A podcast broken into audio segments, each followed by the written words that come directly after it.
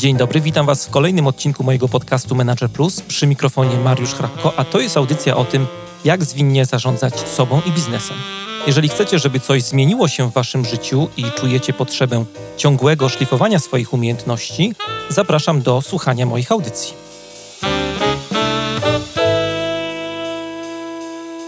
To jest podcast Manager Plus. Dzisiaj w audycji będziemy rozmawiali o erystyce.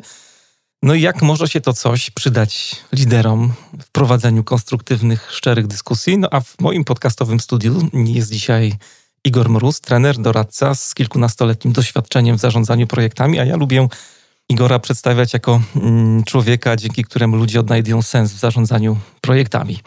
Wow. No i też... Bardzo, bardzo mi miło za takie wprowadzenie. Witam Cię tutaj w moich podcastowych progach. Ja na początek powiem, że po pierwsze jesteś pierwszym gościem w świeżo wyremontowanym studiu. Tutaj pewnie wszystkiego nie widzisz, ale ostatnio jak byłeś, to tych różnych gadżetów na ścianie nie było widać. Tu stała taka ścianka wtedy jeszcze z wygłuszeniem. Teraz nie musimy używać ścianek, bo są absorbery na ścianach. No a po drugie jesteś pierwszym gościem też po długiej przerwie, z którym rozmawiam na żywo. Jak się masz? O, dobrze się mam. Nie wiedziałem, że jestem pierwszym, z którym rozmawiasz na żywo. No i jestem tutaj drugi raz i to jest takie, takśmy sobie tutaj porozmawiali przy kawie, że to jest taki fajny moment refleksji, co się na przykład też u mnie podziało przez te 2 lata, że sporo rzeczy się zmieniło. I mam się dobrze, ładny dzisiaj dzień jest w Krakowie. Byłeś gościem jakiś czas temu. Ja sobie tak wyszukałem numer odcinka 91. Teraz już mamy 130 któryś odcinek, bo nie wiem, w którym odcinku Cię opublikujemy, ale 131 odcinków za nami. Rozmawialiśmy o różnych rzeczach wtedy, o tym, co gryzie współczesnych PM-ów, ale wiem, że od tamtej pory dużo się w Twoim życiu, zwłaszcza zawodowym, zmieniło. Jakbyś mógł tak powiedzieć, co od tej krechy 91 odcinek do dzisiaj? Tak w pigułce ja często powtarzam, może za rzadko ostatnio takie zdanie, że tylko krowa nie zmienia zdania. Ja wielokrotnie w swoim życiu zmieniałem zdanie i często z czegoś, co zarzekałem się, że nigdy w życiu tego nie zrobię. Więc jak wtedy rozmawialiśmy, to ja byłem na tym etapie, że nigdy w życiu nie zrobię firmy ze swojej działalności, która była wtedy jednoosobowa. No i bach, rok temu zacząłem powoli budować zespół z wielu powodów, chociażby zdałem sobie sprawę, że po pierwsze pokora i walka z ego własnym, nie można się znać na wszystkim. I tak jak ja się, powiem nieskromnie, świetnie się znam na zarządzaniu projektem tak bezpośrednio, na pracy takiego project managera, team leadera, tak na przykład zarządzanie programami czy portfelem projektów, ja mam dużo wiedzy teoretycznej, ale dla mnie właśnie, ale nie będę tego uczył, bo dla mnie bullshit, czyli mam być zero bullshit, to jest właśnie to, że ktoś sobie przeczytał nawet 10 mądrych książek, ale w życiu tego nie przeżył na żywo, bo w książce to niestety wszystko fajnie wygląda. Także zacząłem też dobierać specjalistów, którzy mnie uzupełnią i z którymi na przykład jesteśmy w stanie wziąć coś innego, fajniejszego, a skutek uboczny, jaki się zdarzył, w życiu go nie przypuszczałem, bo ja to życie zrobiłem, żeby mnie odciążyć i dla pieniędzy, jasne, większe kontrakty, ciekawsze, coś tam. A się okazało, że to mi dało tyle energii, bo znowu mam zespół. Wasza misja jest, bo byłem na stronie, pomagamy innym działać sprawniej, w mniejszym stresie i w oparciu o zdrowsze relacje. To jest to, co chcecie robić. Mógłbyś powiedzieć parę słów jeszcze o tym zespole, bo tam fajne nazwiska są. Jest podcaster też na przykład jeden. Tak, jest podcaster Dawid Straszak, nasz... Pozdrawiamy serdecznie. Nasz specjalista od charyzmy. Z Dawidem też jest śmieszna historia, bo on mnie po prostu zaprosił. Znamy się przez blogerkę, która już nie działa.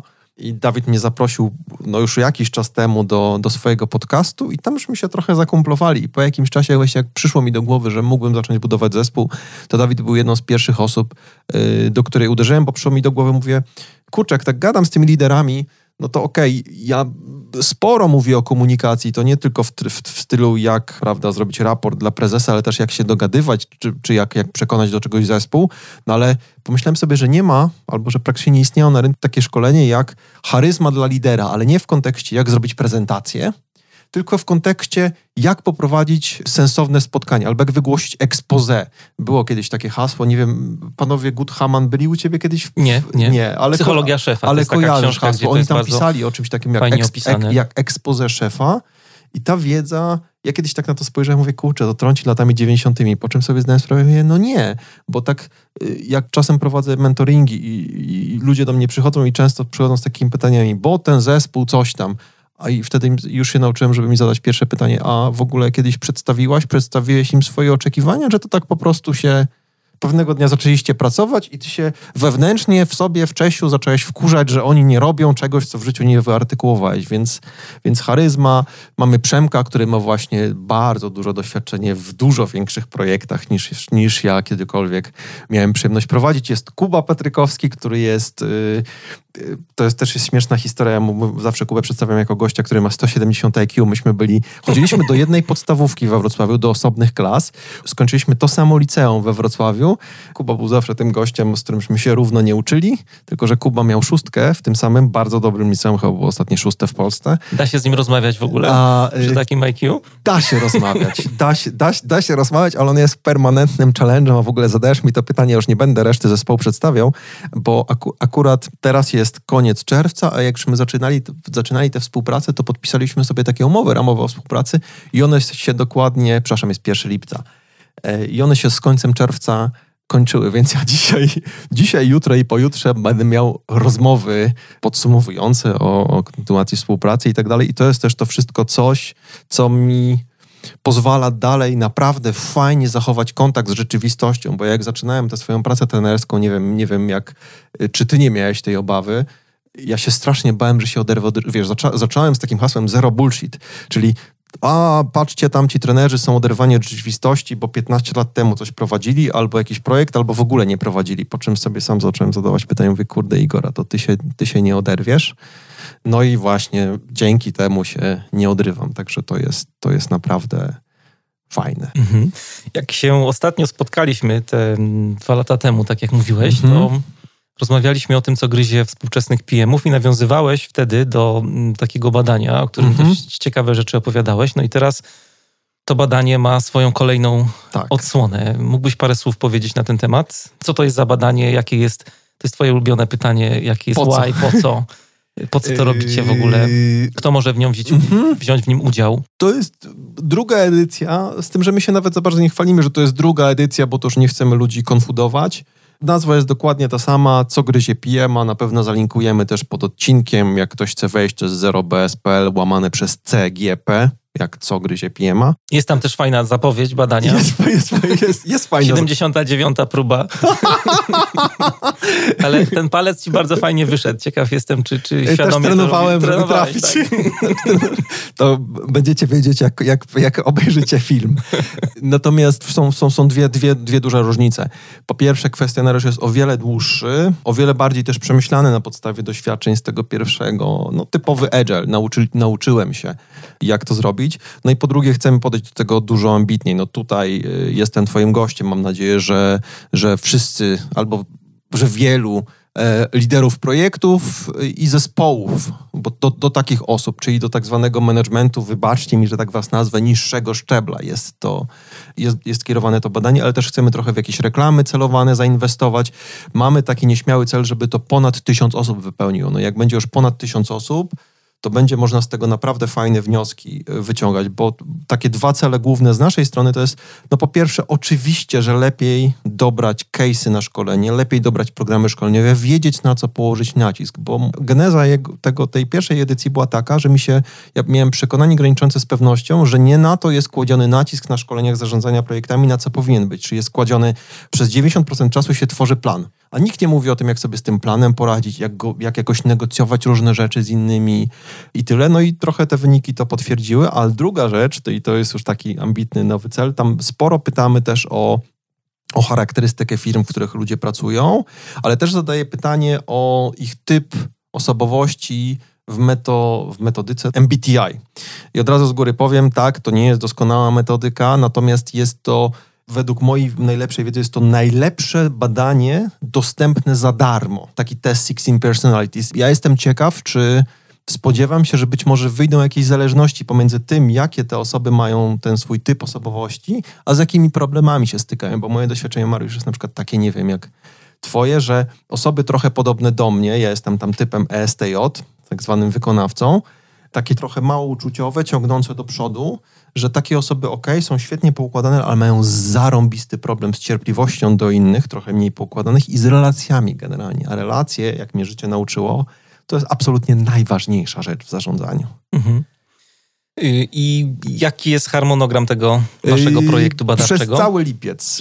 Będziemy zbierać, natomiast agile, ja nie mówię, że tego odrobinkę nie przedłużymy, zobaczymy też jak to będzie szło, natomiast chcemy zrobić tak, żeby przez cały lipiec to zbierać, potem będzie ze 2-3 miesiące podsumowywania wyników, no bo jeśli tam jest sporo pytań otwartych, ponad 1000 respondentów chcemy mieć, to będzie tytaniczna praca, ale ja się cieszę, że bo to będzie coś ciekawego.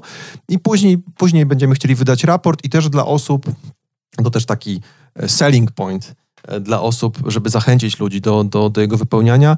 3 najczęściej powtarzające się problemy, które tam wyjdą, to każdemu z nich poświęcimy każdemu problemowi będzie osobny, godzinny albo dłuższy webinar, na którym spróbujemy te problemy rozbić na czynniki, oczywiście za darmo, który spróbujemy rozbić na czynniki pierwsze. To jest też fajna wartość dla ludzi, nie tylko właśnie jakby zbieracie, to nie jest jakiś tam, nie wiem, wsad do pracy magisterskiej, tylko robicie to seria, znam cię już trochę, więc nawet byliśmy na koncercie jazzowym, co dużo znaczy dla naszej znajomości, bo nie ze wszystkimi chodzę na koncerty, ale też chcecie do tego serio podejść, nie? Też wyciągnąć jakieś fajne wnioski i podzielić się tym. Myślę, że takie wspólne uczenie się dla wszystkich będzie bardzo cenne, i ten webinar. Ja na przykład powiedziałeś o pracach magisterskich, ja czasem komuś próbuję pomóc wypełniając taką ankietę, ale zawsze mnie szlak trafia w połowie, bo te ankiety są nieprzemyślane, długie i tak dalej.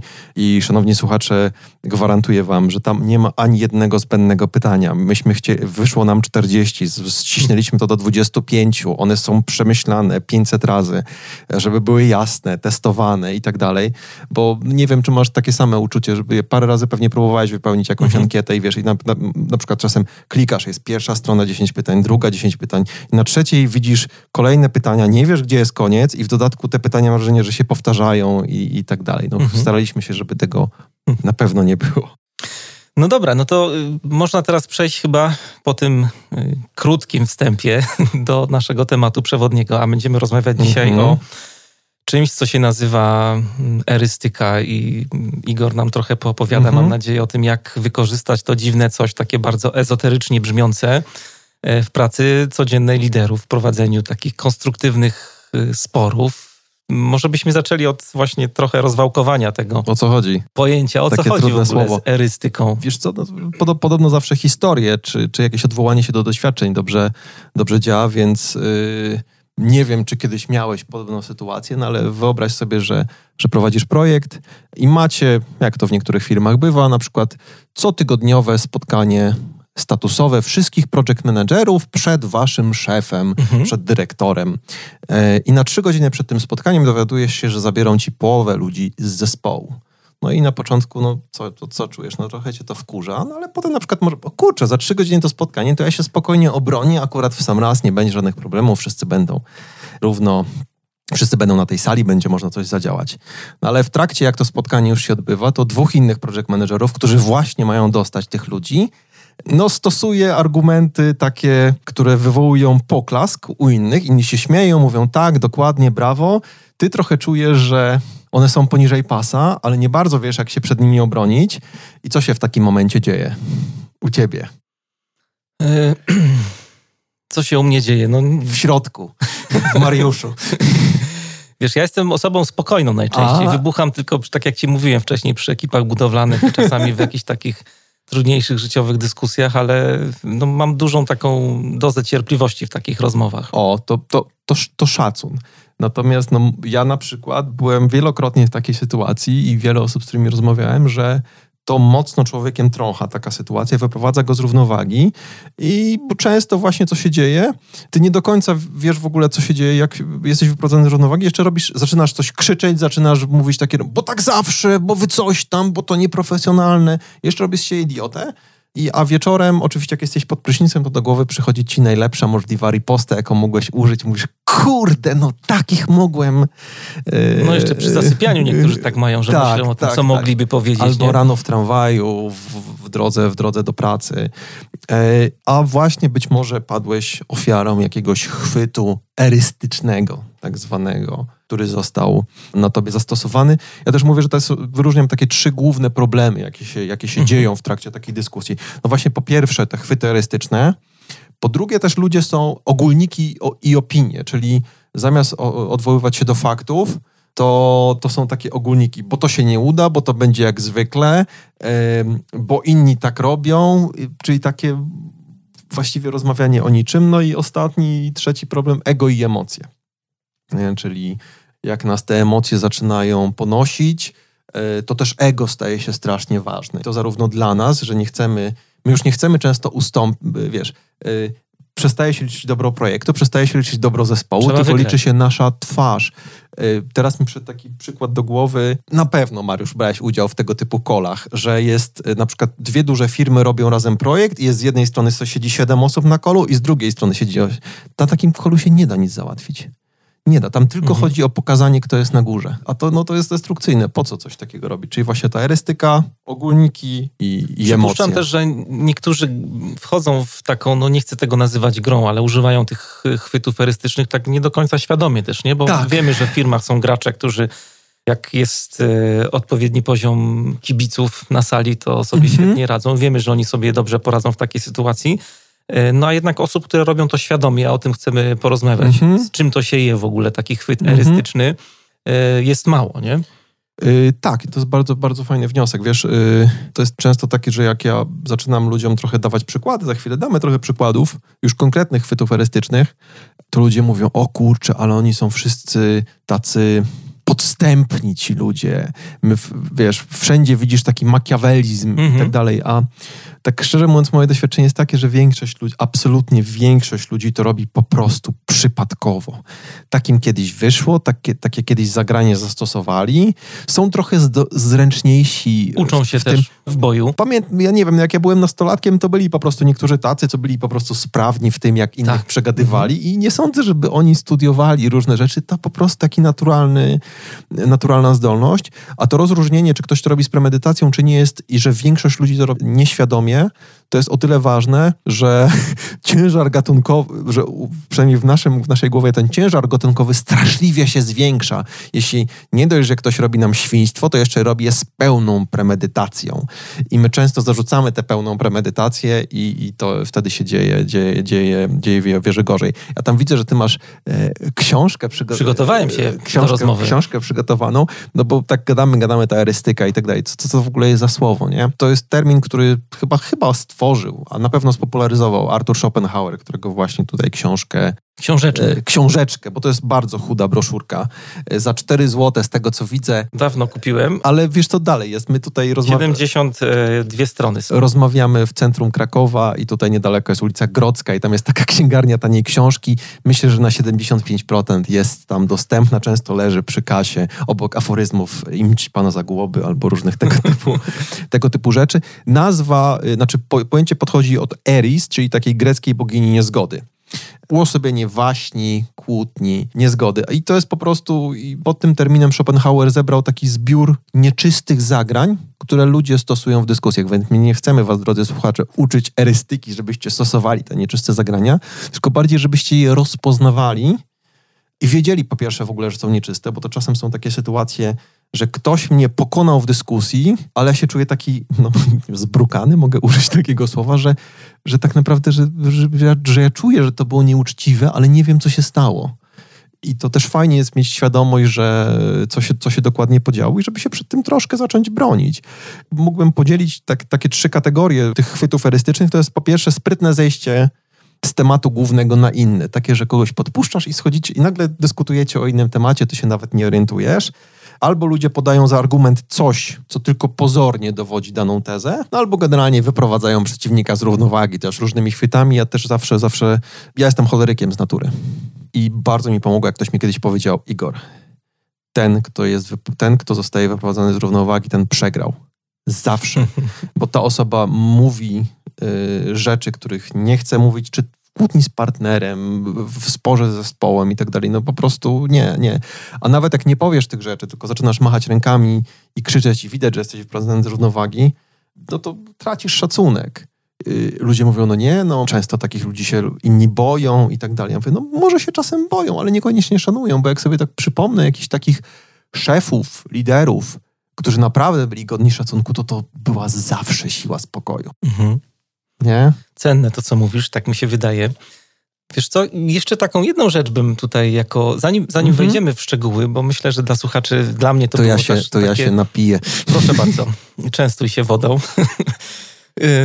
Odkrywcze, jak się przygotowywałem do rozmowy, do każdej się pilnie przygotowuję. Mam niestety naturę badacza. Jestem freeze'owym badaczem. Częściowo. To jest szczerze mówiąc cudowne. Teraz posłodzę ci. Mam dużą domieszkę badacza. No, czasami to jest przekleństwo. Jak się przygotowuję do wywiadów, to... Wiesz co, nie. Jak przedstawiam ludziom twój podcast, to mówię, że moim zdaniem to jest absolutnie topowy podcast o zarządzaniu, ale właśnie ze względu, nie dlatego, że robisz to dawno, bo też robisz to dawno, ale właśnie ze względu na twoją osobowość. Bo bardzo dużo ludzi, którzy zaczyna podcasty, teraz jest w ogóle wysyp podcastów, ma taką osobowość gwiazdy. No czasami mówią więcej o sobie niż pytają gościa. No to jest... I... Ja też miewam taki problem w swoich live'ach, trochę się tego... ale wiesz, live jest trochę co innego. Trochę się tego uczę, a ty jesteś naprawdę szczerze ciekawy i to jest po prostu kosmiczne. Miło mi bardzo jest. To przejdę do tego, co chciałem powiedzieć. Mówiłem, że badactwo jest moim przekleństwem trochę i tutaj było tak samo, bo poczytałem trochę o erystyce i to jest taka rzecz, która też wypłynęła. Ja jedną nogą jestem filozofem mocno i słyszałem na studiach filozoficznych o Schopenhauerze. To jest taka rzecz, która została wydana po śmierci Schopenhauera, taka trochę niepozorna i jakoś teraz zyskała bardzo na popularności, ale tak to, co dla mnie było odkrywcze w ogóle w myśleniu o erystyce, to jest to, że ten termin nie był, bo chyba tego żeśmy nie powiedzieli tak mocno, nie miał takiego zabarwienia pejoratywnego jednak. Na początku jeszcze cały pomysł, zresztą Schopenhauer mówi o dialektyce erystycznej, nie?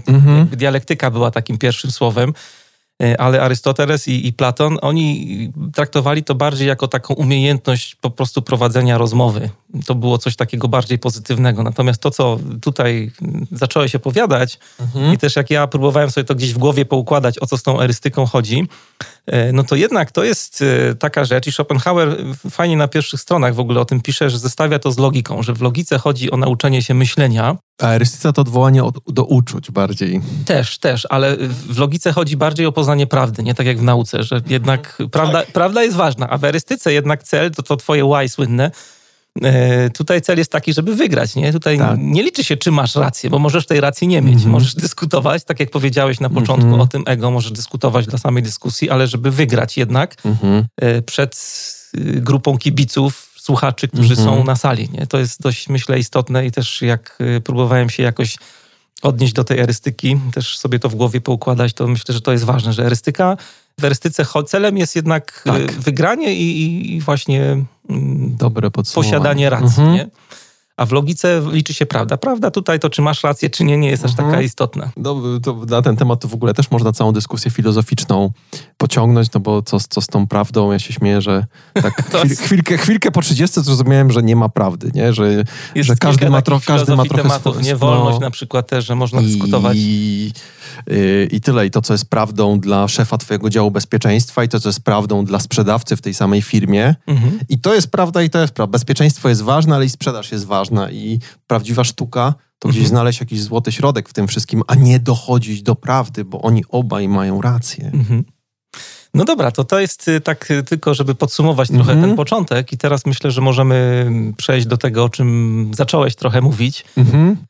Do tych takich chwytów, wybiegów, nie wiem, sztuczek, forteli, różnie to można nazywać. Co możemy użyć, co jest takie najbardziej twoim zdaniem też, bo nie ukrywam, że chcemy to bardzo odnieść do kontekstu takiego pracy w firmie, w zespole, pracy lidera. To tak myślę, że na początek to damy coś, co jest prześmiewcze, takie, znaczy w sensie ludzie się zawsze śmieją, ale faktycznie istnieje taki termin, można sobie wygooglać, argumentum ad Hitlerum, czyli odwołanie się do antyautorytetu, który twierdził coś podobnego.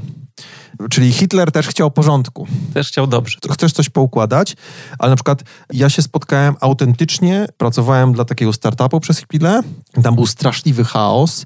Dla tych ludzi z IT, którzy nas słuchają, to powiem, że jak oni robili release'y, nie mieli absolutnie żadnej listy kontrolnej, tylko za każdym razem coś sobie siadali i wymyślali od początku, co trzeba sprawdzić.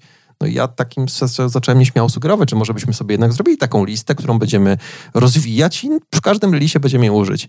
I usłyszałem, że to jest proces, a procesy to mają w korpo. A przecież oni są w startupie, więc korpo z definicji jest złe. I w ten sposób mój pomysł z checklistą był głupi, to bo to jest z korpo, bo przecież korpo też mają procesy i w związku z tym to jest typowy przykład argumentum ad Hitlerum.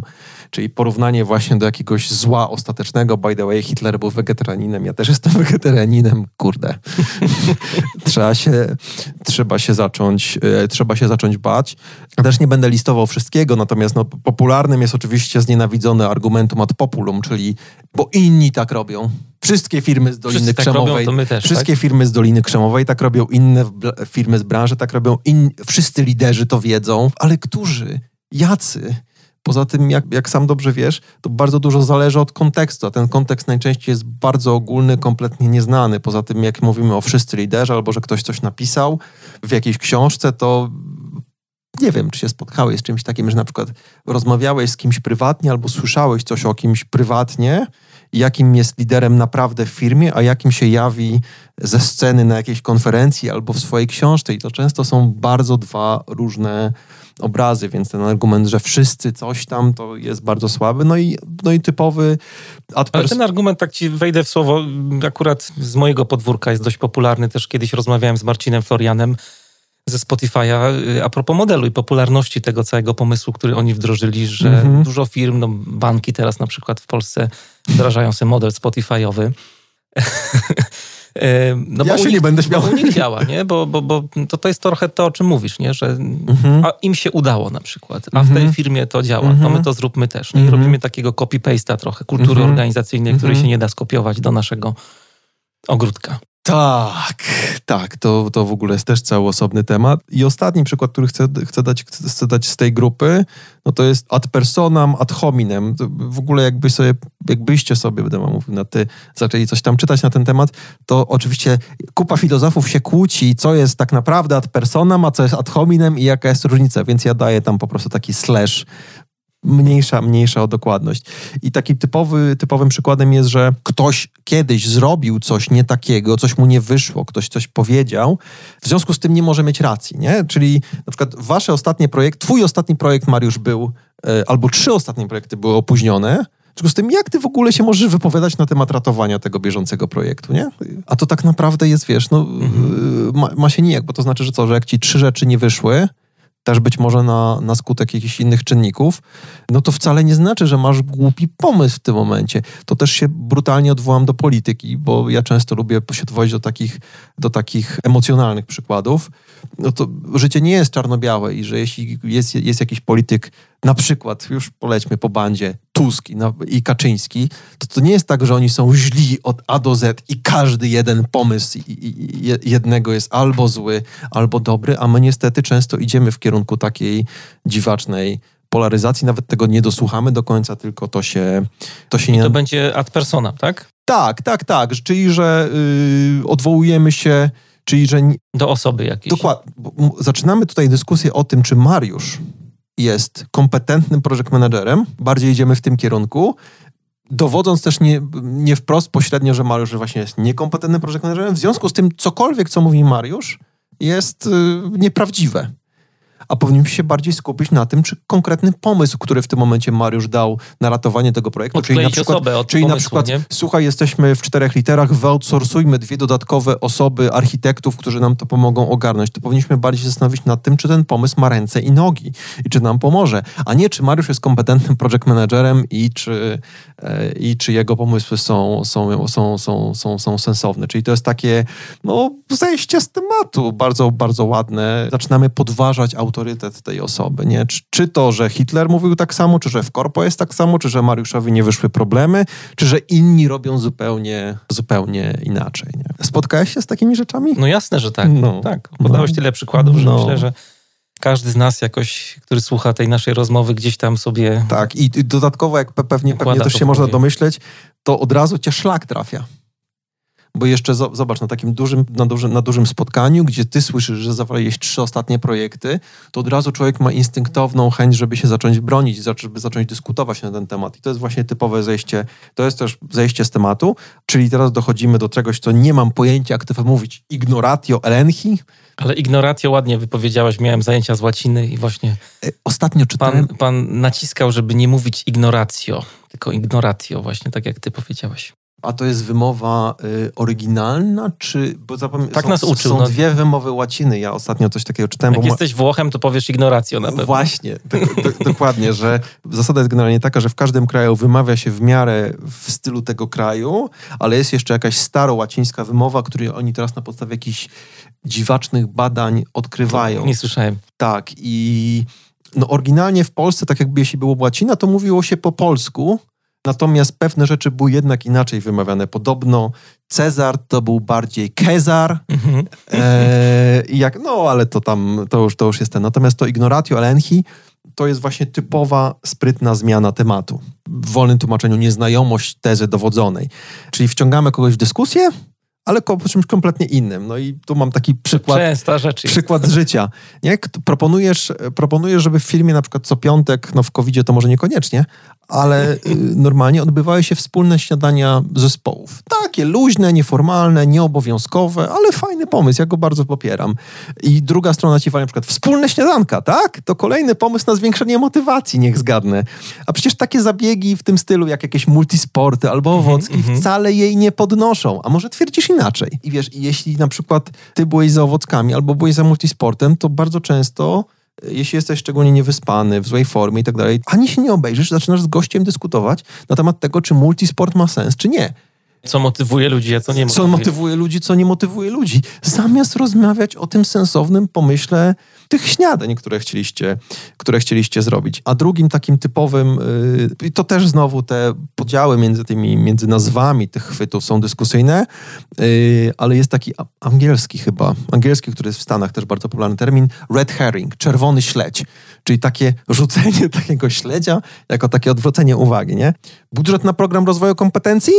Ty lepiej powiedz, Mariusz, jak wygląda ten twój spór z klientem, ta sprawa z klientem, którą miałeś, czyli po prostu już na chama jest odwrócone coś w drugą stronę, to może, w dyskusji 1 na 1 to może tak nie zadziałać, ale tak jak wspomniałem, przy tym ego, przy tym wszystkim, szczególnie im więcej jest osób na sali, tym to jest bardziej zabójcze, bardziej zjadliwe, no bo nagle czujesz od razu potrzebę, żeby się jednak wypowiedzieć, nie? I inni podchwytują, no powiedz, Mariusz. I to jest, trudne strasznie, niestety z mojego doświadczenia często tak się dzieje.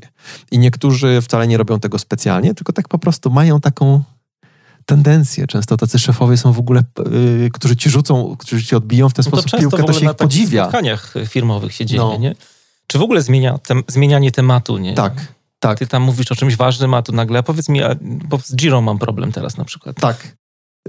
Dlatego ja się śmieję, że jak rozmawiam z ludźmi, z project managerami, z team liderami na temat, dochodzimy do bardzo krótkiego, bo nie chcę się na ten temat rozwodzić, tematu prowadzenia spotkań. Ja mówię, słuchajcie, w necie sobie znajdziecie miliardy dobrych praktyk i tak dalej, ale ja tak naprawdę mam dla was 2.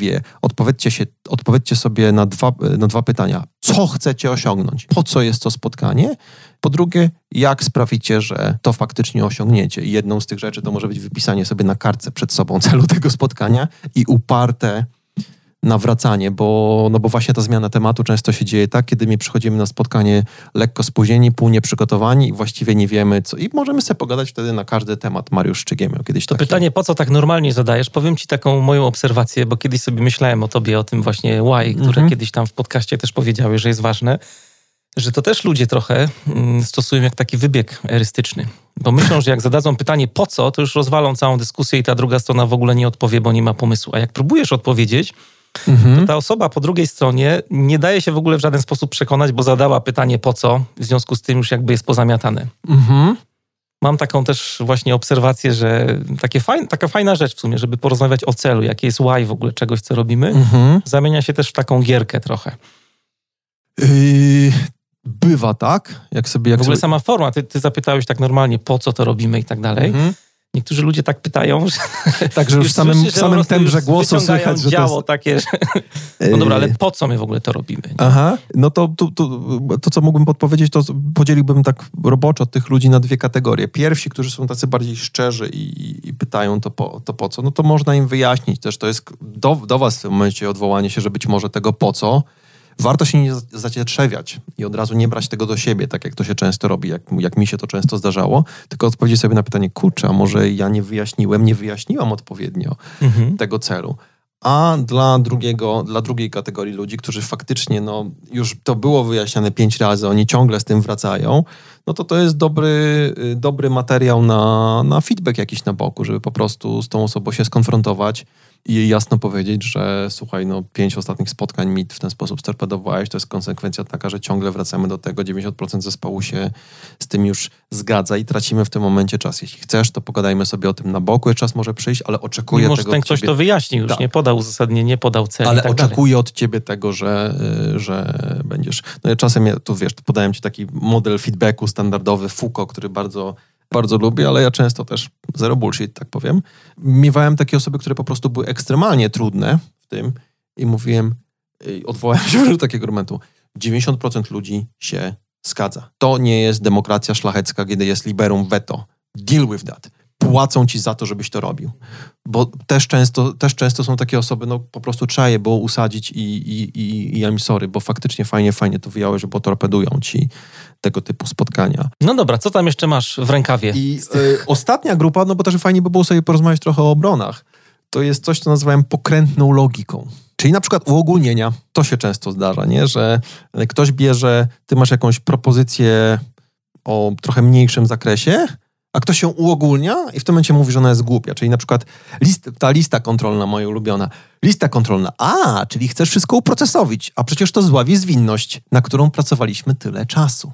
Nie? Czyli ty chcesz prowadzić jedną małą listę kontrolną, wcale nie chcesz wszystkiego uprocesować, a ktoś to uogólnia i mówi, czyli chcesz wszystko uprocesowić. No, a jak chcesz wszystko uprocesowić, to jest złe. W związku z tym lista kontrolna jest zła, a tam połączenia logicznego za bardzo nie ma, bo to jedna lista kontrolna nie znaczy, że chcesz wszystko uprocesawiać. Inną popularnym takim błędem logicznym jest tak zwana fałszywa dychotomia, czyli fałszywa dwoistość, czyli ludzie pokazują, jakby świat był czarno-biały, a świat jest bardzo szary, czyli nie, albo zrobimy pełen refactoring systemu, albo ugrzęźniemy, albo damy multisport, albo wszyscy się zwolnią. Albo teraz dokończymy to spotkanie, albo nigdy nie ruszymy z tym projektem.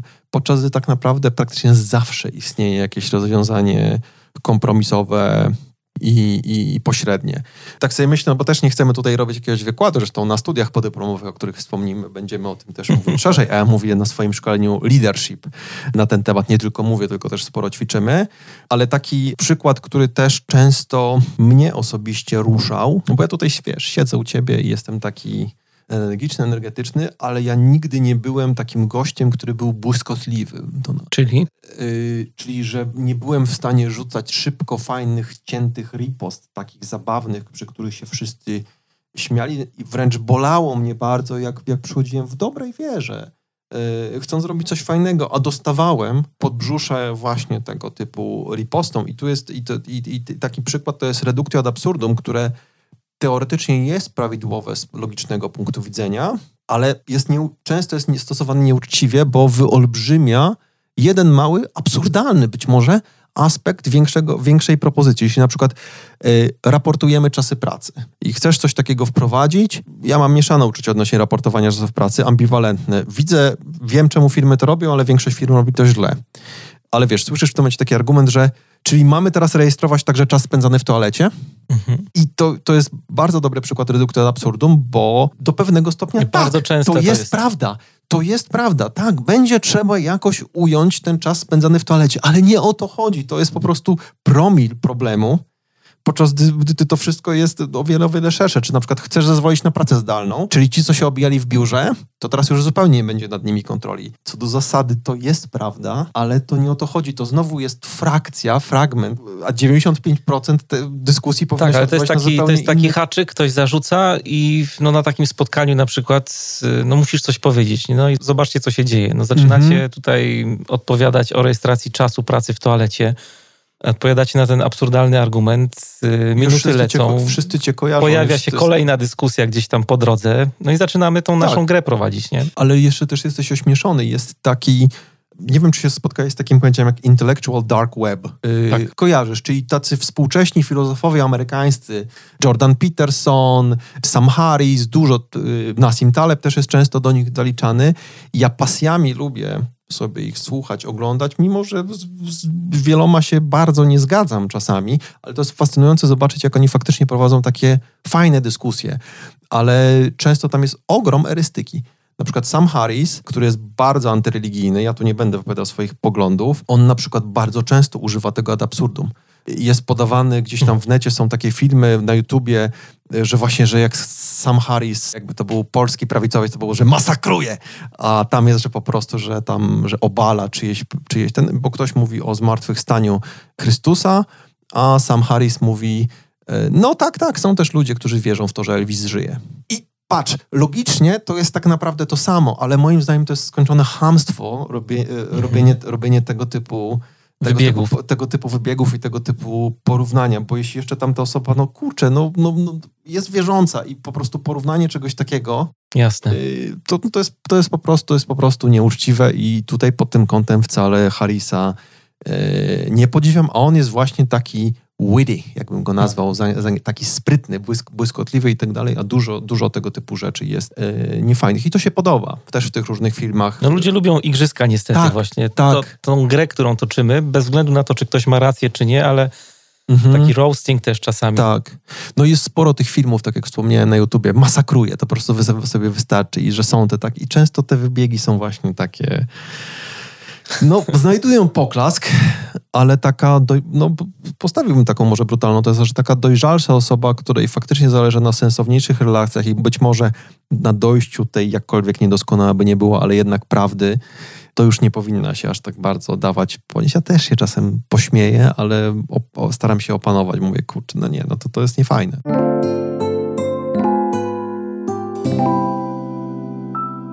Zapraszam na krótką przerwę. Mam dla Was małe ogłoszenie.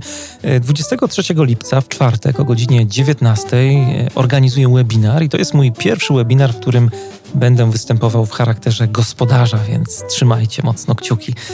Webinar będzie poświęcony tematowi zarządzania różnorodnością w zespołach Agile. Wspólnie z Olą, z którą będę prowadził ten webinar, pokażemy Wam, jak my na co dzień pracujemy nad budowaniem i rozwijaniem zwinnych zespołów, a skupimy się na jednym z podstawowych elementów, które definiują zespoły Agile, a mianowicie na interdyscyplinarności. Zwinne zespoły są interdyscyplinarne, więc posiadają wszystkie niezbędne kompetencje, które są im potrzebne do tego, żeby wytwarzać i dostarczać innowacyjne produkty.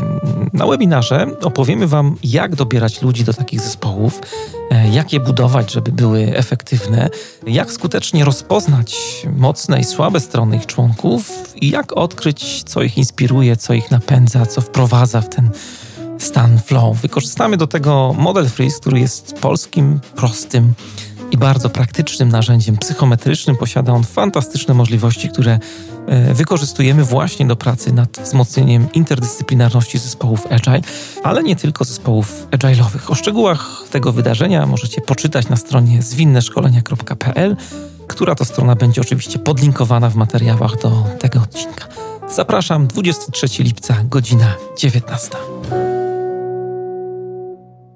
No dobra, to powiedzmy teraz może, bo podałeś mnóstwo przykładów, wszystkie bardzo pasują. Ja też widziałem to wszystko w firmach, w których bywałem. Jak się bronić? Jak żyć? Panie Igorze? To zacznę od takiej bardzo prozaicznej rzeczy, prostej, ale niełatwiej. Po pierwsze spokój, czyli coś, co być może ty w swoim temperamencie masz trochę w pakiecie, ale wielu ludzi tego nie ma. I jak byłem słuchaczem Akademii Psychologii Przywództwa Jacka Santorskiego, to też się uśmiechnąłem, bo tam też było o tym mówione w kontekście takim, że po prostu jak coś się dzieje, to staraj się wyrobić sobie nawyk. Dużo się teraz mówi o nawykach. Ja się staram wyrobić sobie taki nawyk, żeby w momencie stresu nauczyć się prostować,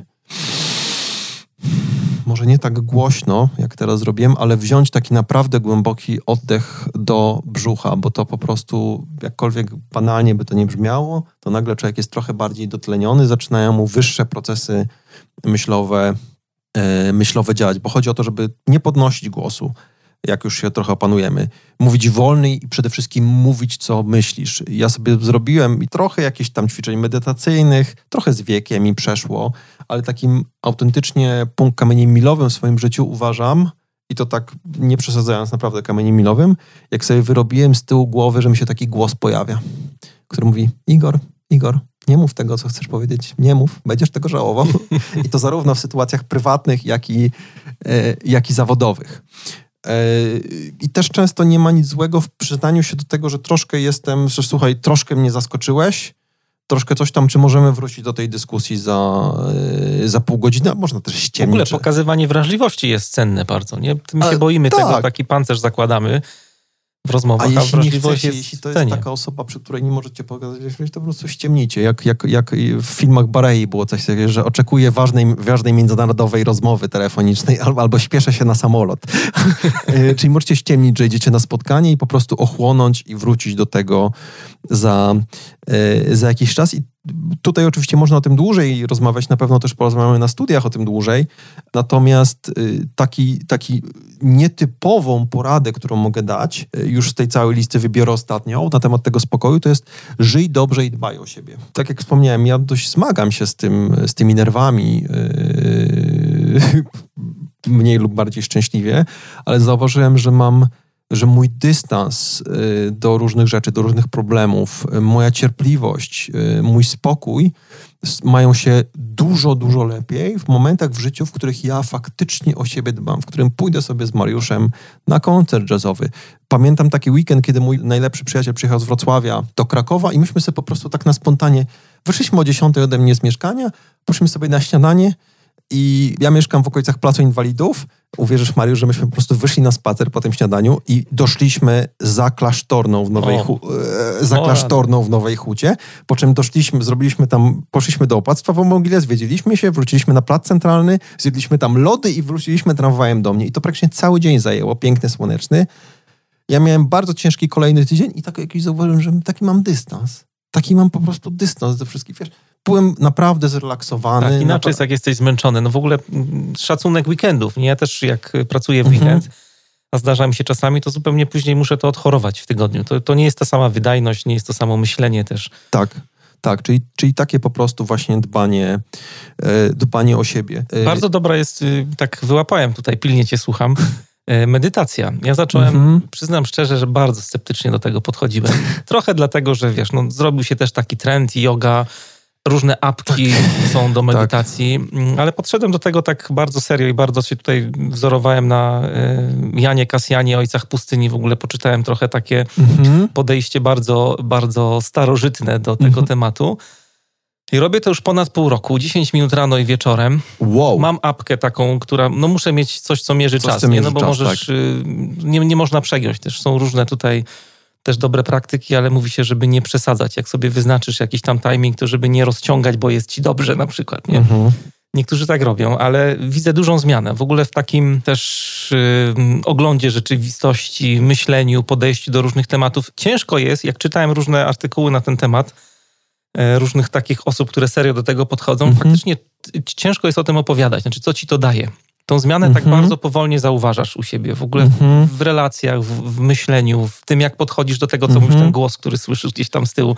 To może brzmi jakoś tak szamańsko, teraz tutaj się trochę odsłaniamy, ale myślę, że to jest też dość istotna praktyka a propos tego, o czym mówisz, żeby się przygotować jakoś na takie momenty. Zmienia się życie, ale ciężko jest im powiedzieć właśnie, co powoduje tą zmianę, bo wiesz, jednak co wieczór na te 10 minut zamykam się w pokoju i nie jest łatwo. Rano mi jest strasznie ciężko, bo to są, tak jak jeden z mnichów powiedział, buddyjskich, wiesz, takie małpki na drzewie, te myśli twoje skaczą ci po głowie, co tam będziesz robił. Wieczorem jest dużo łatwiej, ale trochę dlatego, że już mija cały dzień i się tak, wiesz, luzujesz, wyciszasz i po prostu jest łatwiej podążać za mantrą. To też Taki... A ty z mantrami robisz, tak? Tak, ja robię to bardzo prosto. Jakby ta szkoła, którą tutaj... No bo jest, wiesz, jest, jak sam już powiedziałeś, jest 500 różnych szkół. Tylko mantra, oddech, skupianie się na oddechu i wyrzucanie myśli z głowy. I to naprawdę minął... Po miesiącu widziałem już pierwsze jakieś takie poważne zmiany, a po pół roku, no powiem ci, że jestem trochę innym człowiekiem. Fajne. Bo powiedziałeś, że trudno jest określić te, znaczy trochę połączyć to, co robisz z tymi ewentualnymi zmianami, trochę to jest nienamacalne, ale to, co bym tutaj, jednocześnie to, co bym powiedział, to, że przynajmniej w moim rozumieniu, to właśnie ta medytacja ci o tyle pomaga, że troszkę niezależnie od stylu medytacyjnego, to że jednak siedzisz i masz się nie poddawać tym myślom. Tak, to nie to znaczy, jest... że ty powiedziałeś, że wyrzucasz się z głowy, pewnie jakiś specjalista medytacji powiedział, że to nie o to chodzi, to trzeba je zauważać. Tak, że to ale są, tylko niektórzy mówią, że to są chmurki, które gdzieś tam się pojawiają, ale... Te chmurki na mnie nie zadziałały akurat. Natomiast nie do końca ważne, co i jak tam robisz, ale w skrócie chodzi o to, żeby w ogóle to dostrzegać, że coś takiego się dzieje, że te myśli się pojawiają znikąd.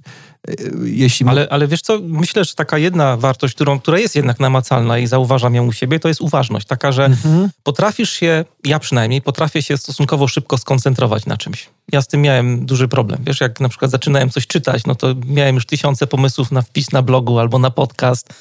Teraz się potrafię tak jakoś szybciej odciąć od wszystkiego i skupić na jednej rzeczy. To jest fajne, naprawdę fajne doświadczenie. No tak, a u mnie to po prostu zadziałało tak, że zacząłem tu uważność. W sumie dokładnie to, co powiedziałeś, czyli że jestem uważny na to, co się ze mną dzieje. Czyli jak ktoś mnie wyprowadza z równowagi, to ja nie lecę na autopilocie, tylko jednak ten głos mniej lub bardziej się pojawia i on jest, nie oszukujmy się, ja czasem idę all in i po prostu robię burzę. No tak, no ale to jesteśmy ludźmi. Nie? Ale jesteśmy ludźmi, ale w większości przypadków już ten głos mnie w jakiś tam sposób opanowuje i ten głos jest pierwszym etapem, żeby w ogóle dostrzegać, czyli ta uważność, dostrzegasz, co się w ogóle dzieje. Więc ten spokój to była pierwsza rzecz. No dobra, jesteśmy trochę spokojniejsi. Drugą rzeczą, którą bym podpowiedział, to jest przygotowanie. Bo postawimy taką tezę, że czasem się zdarza, że ktoś nas bierze totalnie z zaskoczenia, ale nawet w tym moim przykładzie, od którego zaczęliśmy, że 3 godziny przed spotkaniem się dowiadujesz, to jest moment, żeby odłożyć wszystkie maile, które ci piszą i tak dalej. I autentycznie to nie zajmie więcej niż 20 minut, tylko się zastanowić, czemu oni mi tych ludzi zabierają, do jakich projektów i jak ja to mogę konkretnie uargumentować. Konkretnie. Bo do ludzi trafiają konkrety, a często nasze argumenty wyglądają tak, bo to będzie jak zwykle. Bo to będzie jak ostatnio. Ja tu mam taki przykład, że zamiast bo to będzie jak zwykle, można powiedzieć, że słuchajcie, na podstawie doświadczeń z projektu tam XYZ i aktualnego harmonogramu, to wyciągnięcie 2 osób oznacza opóźnienie minimum 2 miesiące oraz poważne ryzyko zepsucia relacji z klientem, który od nas to kupuje, nie? I to już jest konkret, a nie bo to będzie jak zwykle. Widać, że to jest w ogóle najlepiej, jeśli by się dało, to nie robić prezentacji w PowerPoincie, ale zrobić jakiś jeden krótki slajd porównawczy, bo też, żeby zadziałać na różne zmysły, czyli się po prostu przygotować do tego, bo tego nam często brakuje. Cenne bardzo. W takiej dyskusji. No już tak jak przechodzimy, no dobra, jesteśmy przygotowani, coś tam, no i co w trakcie? Ja bym to podsumował do takiego określenia jak kontroluj sytuację. Czyli w filmie, który ci wysłałem, możemy zalinkować, tam bardzo fajnie polityk Krzysztof Bosak. Nie jestem zwolennikiem... Jesteśmy już też po kampanii, więc... Nie jestem zwolennikiem myśli politycznej, natomiast bardzo szanuję i podziwiam sposób prowadzenia debaty przez takiego gościa. Ja się nie zgadzam z poglądami takimi dość ultrakatolicko-narodowymi, jakie one reprezentują, ale sposób dyskusji jest... I on nie ukrywa, że jest taki i robi to w fajny sposób. I to, co on tam robi w tym filmie, to na przykład nie daje się wciągać w serię pytań, którą redaktor próbuje zrobić, bo czasami jest tak, ale że... Ale też ten filmik pokazuje, jak to jest trudno właśnie panować nad taką rozmową. Tak. Bo to jest taki przykład, to jest rozmowa, Igor mi ją wysłał przed nagraniem, więc też się z nią zapoznałem, z redaktorem Mazurkiem, w RMF-ie. I jak ktokolwiek z was słuchał takich wywiadów, to one są dość specyficzne. Zresztą są tacy dziennikarze, którzy tak prowadzą rozmowę. To nie jest mój styl absolutnie też. Ale tam jest fajny komentarz i jest pokazany krok po kroku właśnie to, o czym Igor tutaj mówił, jak też trudno jest wyjść z takiej gry cudzym słowie. Nie? Czyli ktoś, bo często się, znaczy często, bywają takie osoby, które po prostu próbujecie argumentować na temat właśnie tych ludzi z projektu albo coś takiego, a ludzie ci nagle zadają pytanie, czy sądzisz, że powinniśmy być innowacyjni? Nie? I ty odpowiadasz, no tak, nie? I później ta osoba, czy sądzisz, że coś tam? To ostrzegam po prostu wszystkich, nie dawajcie się od razu wciągnąć. Po prostu mówicie, przepraszam, ale naprawdę nie widzę związku ze sprawą. Jeśli chcesz, żebyśmy w to dalej brnęli, to proszę wyjaśnij mi, bo nie ten. I stosujecie to z dartą płytą. Po prostu nie dajcie się w to wciągać, no bo to jest tamto... Ta osoba, zdajcie sobie z tego sprawę, ona nie zadaje tych pytań sobie amuzom. Ona już ma przygotowaną pułapkę, w którą was właśnie ciągnie. W którą was właśnie ciągnie. Druga taka porada a propos kontroli sytuacji, przejmuj inicjatywę, czyli staraj się zadawać pytania. Pytania są strasznie silnym narzędziem też przy przekonywaniu innych ludzi, ale i tutaj znowu też mam przygotowany przykład, jak można tą samą rzecz de facto powiedzieć inaczej, czyli możesz powiedzieć, no wiesz, ale przydzielenie zespołu testowego do 4 projektów równocześnie spowodowało wzrost niewykrytych błędów o przeciętnie 25%. To wiesz, dzielisz się doświadczeniem z poprzedniego. No i mówisz coś takiego, ale ten twój rozmówca może dalej jechać swoje. I często tak jest właśnie, kompletnie to zignorować, ale jeśli ty powiesz, przydzielenie zespołu testowego do 4 projektów równocześnie spowodowało wzrost niewykrytych błędów przeciętnie o 25%. Czy chcesz podjąć to ryzyko w kolejnych?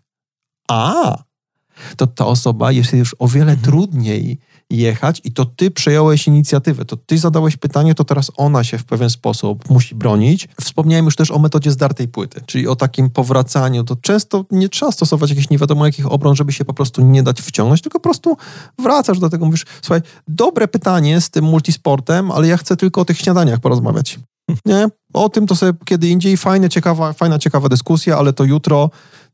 Natomiast mieliśmy porozmawiać tylko o tym śniadaniu. I w kółko. I też fajnym, zdaje się, że też na Akademii Psychologii Przywództwa to dostałem, czy może zostało to podkreślone, bo wcześniej już to słyszałem, takie słowo, to ciekawe. Bardzo fajnie rozbraja, tylko to powinno być powiedziane w miarę szczerze, to nie może być z jakąś ironią widoczną w głosie. I zależy też gdzie, bo ja czytałem o różnicach kulturowych i z kolei jak Anglik ci powie coś takiego. Oh, very interesting. To znaczy you moron. Nie do końca jest to dobre. Tak. Ale wiesz, ktoś ci na przykład zarzuca że te 3 projekty i czy że nie możesz mieć kompetencji i tak dalej, no to interesujące. Jak doszedłeś do takiej opinii na mój temat albo na temat tego pomysłu?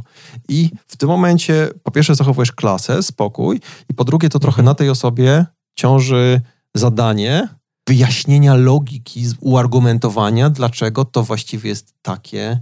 a nie inne. Czyli znowu kontrolujesz tę sytuację. Tak? Jak doszedłeś do tego, że rozwiązanie pośrednie, przy tej fałszywej dychotomii, czyli że na przykład zrobimy refactoring tylko backendu na przykład, jest niemożliwe. A w ogóle pozwolisz, że może byśmy przez chwilę rozważyli, co by się stało, jakbyśmy tylko ten backend rozważyli. Pozwolisz, pytasz się o tę osobę. I też taka rada a propos tej kontroli sytuacji, bo powiedziałem, co zrobić, to powiem, czego nie robić jeszcze. Nie chwal się, że przeczytałeś książkę Schopenhauera albo że wysłuchałeś podcastu Mariusza Chrapko i nie obnażaj... Ja jestem gość teraz, tak? Tak. I nie obnażaj tego, co ta osoba zrobiła. No właśnie miałem o to też zapytać. Czy to jest dobre, że jeżeli rozmawiamy i ty mówisz, że na przykład to jest taki, a taki, nie wiem, absurdalny argument zgodny z chwytem erystycznym. Po pierwsze, ta wiedza nie jest jeszcze jakoś super, mega znana. Więc jak rzucisz komuś, że ktoś powiesz tam reductio ad absurdum albo ad hominem i tak dalej, to takie trochę, no nie wiem, no jakby ci ktoś powiedział polifonetyzujesz bustrofedonicznie i w ogóle nie wiadomo o co chodzi. I po drugie, to jest pierwsza rzecz, jaka mi przychodzi do głowy, to jest to, że to jest takie znowu to ego. Czyli ty pokazujesz, jaki to ty nie jesteś, kurde, mądry. Że ty to już tyle czytałeś, ja ciebie przyjrzałem i zobacz, ja cię tu ex katedra powiem, co ty zrobiłeś za błąd. A tu... I być może od strony takiej stricte logiczno-myślowej to może nawet jest prawidłowe, ale nie od strony tego, żebyśmy się chcieli dogadać, bo wytykanie komuś błędów w takiej rozognionej sytuacji, jakoś, zwłaszcza, że tak jak powiedziałem, najczęściej osoby robią to nieświadomie. no to wytykanie w tym momencie takiego błędu, to też w sumie jest chwyt erystyczny, nie? Schodzicie z tematu i próbujecie robić coś innego. Więc... Ale myślę też, że tutaj dopowiem do tego, co mówisz. Dobrze robi zespołowi, czy w ogóle, nie wiem, liderom w firmie, jeżeli przeszliby przez jakiś taki warsztat, gdzie o tym się rozmawia, bo porównuję to trochę, nie ukrywam, do na przykład do warsztatów jakiejś, nie wiem, komunikacji bez przemocy albo gier psychologicznych, trójkąt dramatyczny. Jak ludzie zrozumieją te mechanizmy i cała społeczność je pozna, to później też się spotykam w firmach, że jakby czasami w żartach mówią, a nie powinniśmy używać słowa zawsze albo nigdy, nie? No bo to jest jakby przemoc, która się wkrada do naszego, żartuję teraz trochę, ale na tej zasadzie, nie? Że jesteśmy w stanie szybko zdetonować ładunek. Fajnie jest to, jak najbardziej fajnie jest to znać. Zresztą ja tutaj oczywiście staram się tylko na erystyce, więc mocno tnę. Ja na przykład, jak to jest fragment mojego szkolenia z leadershipu i tam też mówimy o trójkącie dramatycznym, o którym ty masz osobny podcast, odcinek podcastu. Podlinkujemy jako bardzo fajny i bardzo dobrze jest po prostu znać i rozpoznawać, co się dzieje. Co mógłbym podpowiedzieć jeszcze? Pozwól, a propos już, bo już przeszliśmy gładko trochę do tego ego, pozwól zachować twarz drugiej stronie. To jest istotne. Czyli jeśli na jakiś temat dyskutujecie, to daj tej drugiej stronie szansę, żeby ona się z tobą w ogóle zgodziła. Nie? A my często ich chcemy zniszczyć, no i ta osoba druga wiadomo, że się będzie broniła po prostu ostatkiem sił wszystkimi możliwymi sposobami, no bo nie chce wyjść na tą głupszą, na tą pokonaną, na tą nie wiadomo jaką, więc po prostu nie staraj się tak stawiać sytuacji, że jak ten, kto wygra, to jest ważniejszy, mądrzejszy. To też oczywiście można odwołać do rady, którą dałem wcześniej, czyli jak dyskutowanie w dużym gronie jest słabe, dyskutuj w jak najmniejszym. Jak bywam wynajmowany, żeby tam trochę podpowiedzieć w jakichś firmach, jak trafiam właśnie na tego typu kole, że siedzi 7 osób z jednej, 7 osób z drugiej, to pierwszą radą, jaką daję project managerowi, mówię, słuchaj, zrób tak, że po prostu zmuś tych specjalistów, nawet z nimi siadaj, jak jest na przykład specjalista od jednej rzeczy, z jednej strony, na przykład od backendu z jednej strony i od backendu z drugiej strony, to ty rób z nimi indywidualnego kolika półgodzinnego dzień wcześniej przed tym, ustalcie i tylko przedstawcie faktyczny status, a nie zaczynajcie się kłócić na tym, bo zobaczycie, jak w 3 osoby się spotkacie i pogadacie, to szybko wypracujecie jakieś rozwiązanie. A tak to oni będą chcieli pokazać przed swoimi szefami, którzy chcą też na tym callu, jak to oni bronią interesu firmy. Podsumowując ego, nie mogę nie powiedzieć, żebyś po prostu nauczył się troszkę szczerzej słuchać, otwórz się, bo to chyba nie wybrzmiało za bardzo. Bo tutaj cały czas zakładaliśmy tak trochę, że ta druga strona jest głupia, zła, niedobra, a my wszystko wiemy. Jesteśmy fajterami tutaj. Fajnie jest założyć, że niestety my nie wiemy wszystkiego, że być może oni mają trochę inną perspektywę. Też to, co mówiliśmy wcześniej, że ta prawda i ta racja, ja mówię, że to taka uniwersalna prawda i racja występuje w przyrodzie niezwykle rzadko, nie? I to jest tak, że mówiłem o tym dyrektorze do spraw bezpieczeństwa i nie przekonuj kogoś, kto ma obsesję na punkcie cyberbezpieczeństwa, że przesadza, bo to jest po prostu obraźliwe. To jest rola takiej osoby. Ona ma przesadzać, jej za to płacą. Z kolei nie przekonuj, na przykład, to częsty ból project managerów, nie przekonuj kreatywnego dyrektora, żeby nie wykolejał waszego projektu pomysłami, bo kreatywnemu dyrektorowi płacą za to, żeby miał pomysły i płacą za to, żeby wykolejał inne projekty pomysłami, nie? Albo nie przekonuj konserwatywnego kolegi, żeby założył tęczową koszulkę z okazji Pride Week. I analogicznie nie przekonuj koleżanki, która jest liberalna, żeby włożyła koszulkę Polska na święto plagi. To po prostu jest bez sensu. Ich prawda jest trochę inna niż twoja i raczej warto się nauczyć trochę szukać jakiegoś kompromisu, porozumienia, a nie iść na noże, czyli wiedzieć, jakie chwyty erystyczne ta druga strona może zastosować, po to, żeby je może nawet nie tyle rozbroić, co po prostu ich uniknąć i dzięki temu nie wejść w tą ślepą uliczkę zacietrzewienia, tylko być w stanie wypracować coś sensownego, tak? Czyli na przykład obojgu nam zależy, żeby dane klientów nie dostały się w niepowołane ręce. Rozumiem cię, dyrektorze bezpieczeństwa. Ale słuchaj, obecne polityki bezpieczeństwa, bo ale jest też złym słowem, prawda? Więc jednocześnie obecne polityki bezpieczeństwa zwiększają nakład koniecznych prac o ponad 70%, a to rzutuje na przychody firmy. Nie? I jej pozycję na rynku, na czym też nam tak naprawdę zależy, no bo z tego mamy pensję. Może istnieją jakieś zapisy w tych politykach bezpieczeństwa, które nie są krytyczne i na których temat moglibyśmy porozmawiać, czyli wyciągnięcie łapy, szukanie jakiejś płaszczyzny bezpieczeństwa. I tak naprawdę dochodzimy do takiej konkluzji tego, czyli poznaj te chwyty erystyczne, naucz się ich sprytnie unikać, ale nie po to, żeby powiedzieć: aha, Mariusz, ty mi tutaj zastosowałeś ad Hitlerum i jesteś głupi.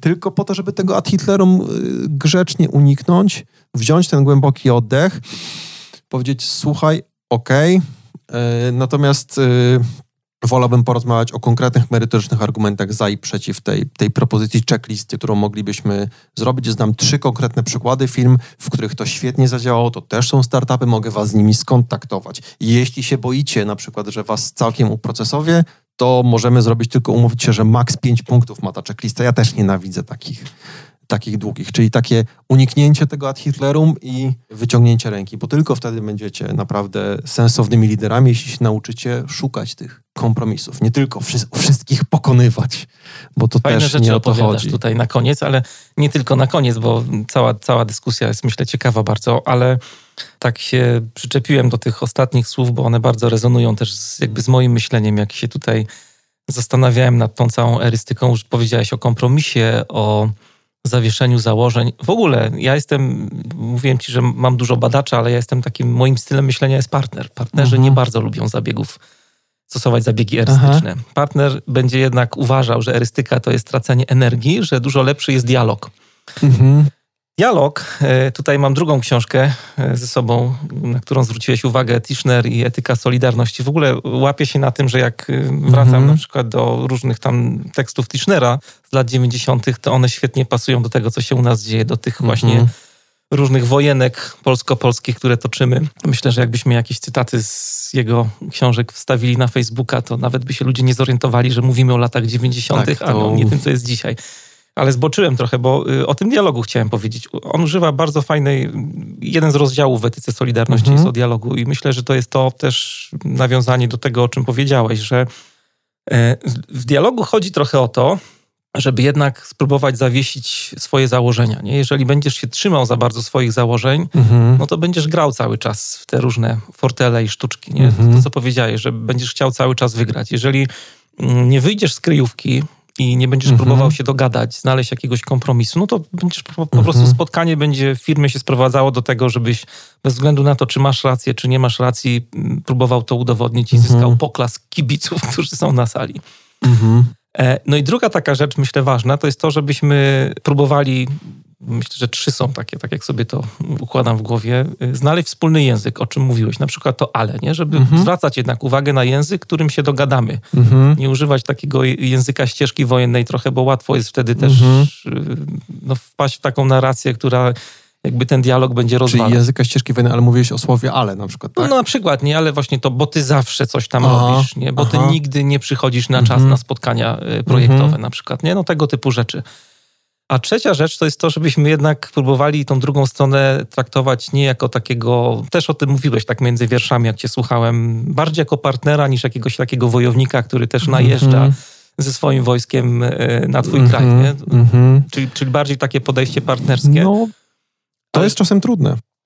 I właśnie, żeby to się dało zrobić, to nie wiem, czy myślałeś o tym, bo tak podałeś kilka takich fajnych rzeczy, co możemy my z tym zrobić tak indywidualnie, ale jednak moderacja takiego spotkania, czy posiadanie w firmie jakiegoś takiego facylitatora, który będzie na spotkaniu i będzie na to zwracał uwagę, bo ty jak jeszcze mówiliśmy o emocjach, nie, na początku, nie, jak dojdą emocje, no to po prostu tracimy go, nie? Tak. Zapominasz o wszystkim. Jasne, oczywiście facylitator jak najbardziej, natomiast ja staram się być zraburzy, staram się być realistą, wiele firm niekoniecznie sobie na coś takiego ale pozwoli, tak... ale jest, ja też wspominam ludziom o takiej w ogóle trudnej sztuce facylitacji, i mówię, że słuchajcie, nie będę ściemniał. Na codziennych spotkaniach to po prostu zapomnijcie, ale jeśli na przykład się okaże, że macie pierwszy raz w życiu albo raz na pół roku macie workshop z klientem 30 osób i trzeba coś wypracować, to po prostu ja wręcz bym zalecał wynajęcie czegoś takiego. Ja byłem sceptyczny odnośnie tego, po czym sam tu z taką firmą w Krakowie miałem chyba 26 osób na sali. Tam była transformacja zwinna, mieliśmy coś wypracować, ale byli ludzie ze sprzedaży i dyrektor produkcji, i programiści, i najróżniejsze inne osoby. Ja się dwoiłem i troiłem, w ogóle wyszedłem stamtąd tak wyrzęty, oni byli zadowoleni, ja byłem niezadowolony, bo po prostu czułem, jak mi brakowało pewnych kompetencji w zakresie, ja nie zajmuję się facylitacją profesjonalnie, jak mi brakowało pewnych rzeczy, że pewnie oni byli zadowoleni, ale pewnie wydaje, że za 40% więcej udałoby się zrobić, bo to było ekstremalnie trudne. Trzeba było godzić wszystkich na bieżąco, jednocześnie zapisywać na flipcharcie różne rzeczy, kontrolować czas, kosmos. Mhm. No to, o czym tutaj mówimy, to jest też takie budowanie świadomości, co jest bardzo cenne, a jakby ta końcówka tej naszej rozmowy pokazuje też, ja też mam taką intencję, żeby pokazać, że jak chcemy tak serio nad tym popracować, no to nie jest to takie hop-siup, nie? Bo jak dojdą emocje na takim spotkaniu, tak, jak tylko jedna osoba jest świadoma, że w ogóle gramy w tą grę, a pozostali są nieświadomi, no to bardzo łatwo jest stracić ten cel, tą perspektywę. Przyszło mi do głowy takie coś, jeśli tutaj mogę dać właśnie w stylu Zero Bullshit, że to nie jest proste, bo takie, jak ja bym usłyszał, że Mariusz Chrapko mi mówi, że no to potraktuj ludzi po partnersku, to bym sobie przypominał tego wrednego palanta, który właśnie mi ostatnio storpedował spotkanie. Nie bardzo sobie wyobrażałem, jak miałbym potraktować sprawę po partnersku. Przyszedł mi do głowy taki dyrektor portalu, w którym kiedyś pracowałem. Ja bym go nie mógł potraktować po partnersku. I powiedziałbym tak, że spokojnie, moim zdaniem większość ludzi, może to być tylko 51%, da się potraktować po partnersku. Wystarczy tylko trochę spuścić z tonu. W ramach, przyszło mi takie ćwiczenie, jak tutaj szedłem do ciebie piechotą, że mówię, jeśli chcecie poćwiczyć, to spróbujcie w czasie najbliższego miesiąca, to może być ekstremalnie trudne. Przy każdym jakimś takim zdarzeniu drogowym, typu ktoś wam coś zajechał, albo ktoś coś tam i krzyczycie na siebie, czasem się takie rzeczy zdarzają, to po prostu zamiast krzyczeć, udowadniać swoją rację, powiedzcie przepraszam. Czyli takie deeskalacja, spuszczenie z tonu. Bardzo fajnie Jocko Willink, taki dość znany US Navy SEAL, o tym mówi, że oni muszą się nauczyć, mimo że są wielkimi kośćmi z wielkim ego, muszą się nauczyć de-escalate, bo tam kolesie często z drugiej strony mają kałasznikowa schowanego w tym. No i nieważne, no wygra na te argumenty. No i kij z tym, ale jak ochłoniecie obaj, to jest to będzie wspólna platforma do tego, że jutro zaczniecie o czymś gadać, a jak dzisiaj skoczycie sobie do gardeł, to jutro będzie bardzo trudne. Więc po pierwsze de-escalate, a tych, którymi się naprawdę nie da i którzy zaczną to wykorzystywać, jest moim zdaniem ogromna mniejszość. Ja sobie z nimi radziłem na przykład tak, że sobie pytałem też innych, jak nimi zarządzać, a sam sobie radziłem z nimi psychicznie, moje ego tak w ten sposób pasłem, może trochę nieładnie. Mówiłem, że że to jest mniejszość i że oni po prostu nie mogą być normalni. Że tam się coś musiało, bo zdarzają się tacy ludzie w firmach, którzy faktycznie idą po tropach, faktycznie wszystko wykorzystają, faktycznie są jeszcze zręcznymi szermierzami i tyle. I też traficie na takie osoby. Bo też nie chcę zostawić tutaj słuchaczy z takim przeświadczeniem, że tutaj opowiedzieliśmy o wszystkim, że nagle, że po prostu, żeby się ze wszystkimi zgodzicie. Tak, z większością się uda zgodzić, będą takie osoby, z którymi się nie uda, ale to jest mniejszość. Ale to też, co chciałem powiedzieć z tym partnerem i fajnie to wyłapałeś, to jest to, że jednak takiej walki nie wygracie w pojedynkę. To znaczy jednak ostatnio nawet z Olą żeśmy dużo rozmawiali o kontraktowaniu, bo Ola siedzi w analizie transakcyjnej mocno i tam kontraktowanie jest wykręcone w kosmos. Ale właśnie to, w jaki sposób wy się umówicie na ten dialog, nie? Czy będziecie traktować to, o czym powiedziałem. Zawieszamy założenia, my jesteśmy partnerami i nie chodzi o to, żeby wygrać, tylko żeby coś wypracować już na etapie jakby kontraktowania tego spotkania, albo na przykład, nie wiem, jak się kłócimy, to jak się będziemy kłócić, nie? Czy rzucamy mięso, czy nie na przykład. Dla niektórych jest to ważne, nie? Czy będzie kulturalnie, czy będzie tam po prostu chamsko i to też będzie okej dla tego zespołu. Tak. A wcześniej jeszcze, jak przyjdzie Igor i zrobi warsztat o chwytach erystycznych i zbuduje świadomość, później jest kontrakt przed takim spotkaniem, no to myślę, że to się tak zaczyna wtedy sklejać, bo jak będziesz sam walczył, bo to, co tutaj powiedziałeś, jest szalenie cenne, ale tak sobie myślę, że nie uzyskasz takiego efektu, jeżeli nie podejdziesz tak świadomie do jakby całego procesu prowadzenia spotkania czy dyskusji w firmie, bo to tutaj już zaczynamy dotykać kultury organizacyjnej. To jest bardzo szeroki temat, ale jeśli jeszcze znowu mogę praktycznym tematem zajechać, to właśnie a propos kontraktowania, to z tymi takimi naprawdę trudnymi osobami, być może wrednymi, być może tylko to robiłem na osobności. To ja potrafiłem, bo zauważyłem, że to u mnie działa, po prostu szczerość. Ale taka totalna szczerość. Ja mówiłem, słuchaj, nie lubię cię i wiem, że ty mnie też nie lubisz, ale musimy się jakoś, uważam, że musimy się jakoś dogadać, bo możemy się napieprzać na tych spotkaniach, ale mi to naprawdę nie przynosi, nie sprawia przyjemności. Jeśli tobie sprawia, to po prostu powiedz mi, to jakoś się dogadamy. I w tym momencie zwykle tą drugą stronę trochę to rozbrajało i nie to, że od razu mi padała w objęcia, ale na pewno zyskiwałem trochę punktów za bycie szczerym i była to jakaś platforma do tego, żeby się porozmawiać, ale jeszcze raz podkreślę, to było na osobności. Patrzę na zegarek i tak, zagadaliśmy się, wciągnąłeś mnie tutaj w różne dyskusje. Często tego nie robię, ale ciekawe bardzo tematy były. I chciałem jeszcze o jednej rzeczy powiedzieć na koniec, bo już wspominałeś parę razy o studiach podyplomowych, na których będziesz jednym z 24 wykładowców na Uniwersytecie SWPS. Będzie mi niesamowicie miło. Tak, studia Agile Leadership, które trzymamy kciuki, żeby wystartowały w październiku 2020. Powiedz parę słów, o czym będziesz mówił. Rozumiem, że ta część, która dzisiaj się pojawiła, to będzie jeden też z elementów. Tak, tam to będzie twoich zajęć. Tam to będzie taka wisienka na torcie, bo paradygmaty przywództwa, tak to się ładnie nazywa, natomiast z polskiego na nasze. Ja będę miał przyjemność i zaszczyt robić taki trochę wstęp, bo to tutaj jest pierwszy moduł taki otwierający będzie. Pierwszy moduł otwierający, więc sobie trochę powiemy o tym, co to znaczy być takim sensownym agile liderem, ale tak bardziej konkretnie będę się starał na ten temat powiedzieć o na przykład o zachowaniu zdrowego balansu pomiędzy różnymi działaniami lidera, bo często jest tak, że lider, nie wiem, usłyszy o jednym aspekcie przywództwa, nie wiem, o tablicach Kanban i po prostu ma wszystkie tablice Kanban idealne, ale jego relacje nie istnieją, albo vice versa, robi świetne relacje, ale jego zarządzanie taskami, mówiąc tak kolokwialnie, kompletnie nie istnieje, także trochę sobie porozmawiam o zachowaniu tego balansu. Na pewno przedstawię tam też 6 zasad Zero Bullshit Lidera, z których pierwszą jest właśnie to po co, o których mówiliśmy. Będzie jeszcze parę niespodzianek, a na pewno w tą wisienką na torcie będzie właśnie ta erystyka wraz z ćwiczeniami, bo jedno to jest oczywiście i trochę pogłębiona niż tutaj, bo jedno to jest oczywiście sobie pogadać, a drugie to jak was wrzucimy na głęboką wodę i sobie będziecie musieli wybrnąć z różnych sytuacji, które faktycznie mogą się u was zdarzyć. Tak, będziemy próbować z całą ekipą, która się tam pojawiła. Igor, nie ukrywam, że byłeś jedną z pierwszych osób, do której zadzwoniłem w ogóle, jak myślałem o budowaniu programu. Ja skoczyłem pod sufit, było mi bardzo miło. Tak, trochę to trwało wszystko, bo to był styczeń, jak zaczęliśmy wszystkie prace i ten program też w twoim wypadku się zmieniał na różne sposoby, jak żeśmy to wszystko układali. Ale też warto powiedzieć, że to są studia, celujemy mocno w liderów, w menedżerów. Nie ograniczamy się tylko do ról związanych tylko i wyłącznie z Agilem. Chcemy popatrzeć szerzej, bardziej zmierzyć się z takimi parametrami i z takim systemem operacyjnym. Ja bardzo lubię tą metaforę przywództwa, bo do tego to się gdzieś tam sprowadza. I samoorganizacja, i budowanie zaufania, i radzenie sobie właśnie z komunikacją w tym takim nowym wydaniu, z zespołem, który trochę więcej może, a ja mogę mniej na przykład. To są straszne. To jest taka rzeczywistość, która jest trudna dla wielu liderów. Też pracujesz w firmach na co dzień, to słyszysz różne korytarzowe rozmowy, one są cenne bardzo. Jakie to jest trudne dla ludzi wchodzenie w ten taki świat, który jest bardziej złożony, który wymaga bardziej intuicji, kreatywności, uczenia się na zasadzie eksperymentowania niż takiego dokładnego tradycyjnego planowania, więc o tym wszystkim będziemy opowiadać na studiach. Igor będzie tutaj otwierał kierunek. To będzie pierwszy moduł, gdzie będziemy w ogóle mówić o systemie operacyjnym nowym przywództwa związanym z tym wszystkim, co niesie zwinność. Także serdecznie zapraszamy. Tak. Czy jest jakaś jeszcze myśl na koniec, którą chciałbyś słuchaczom zostawić? Coś, co ci kołacze się w głowie? Wiesz co?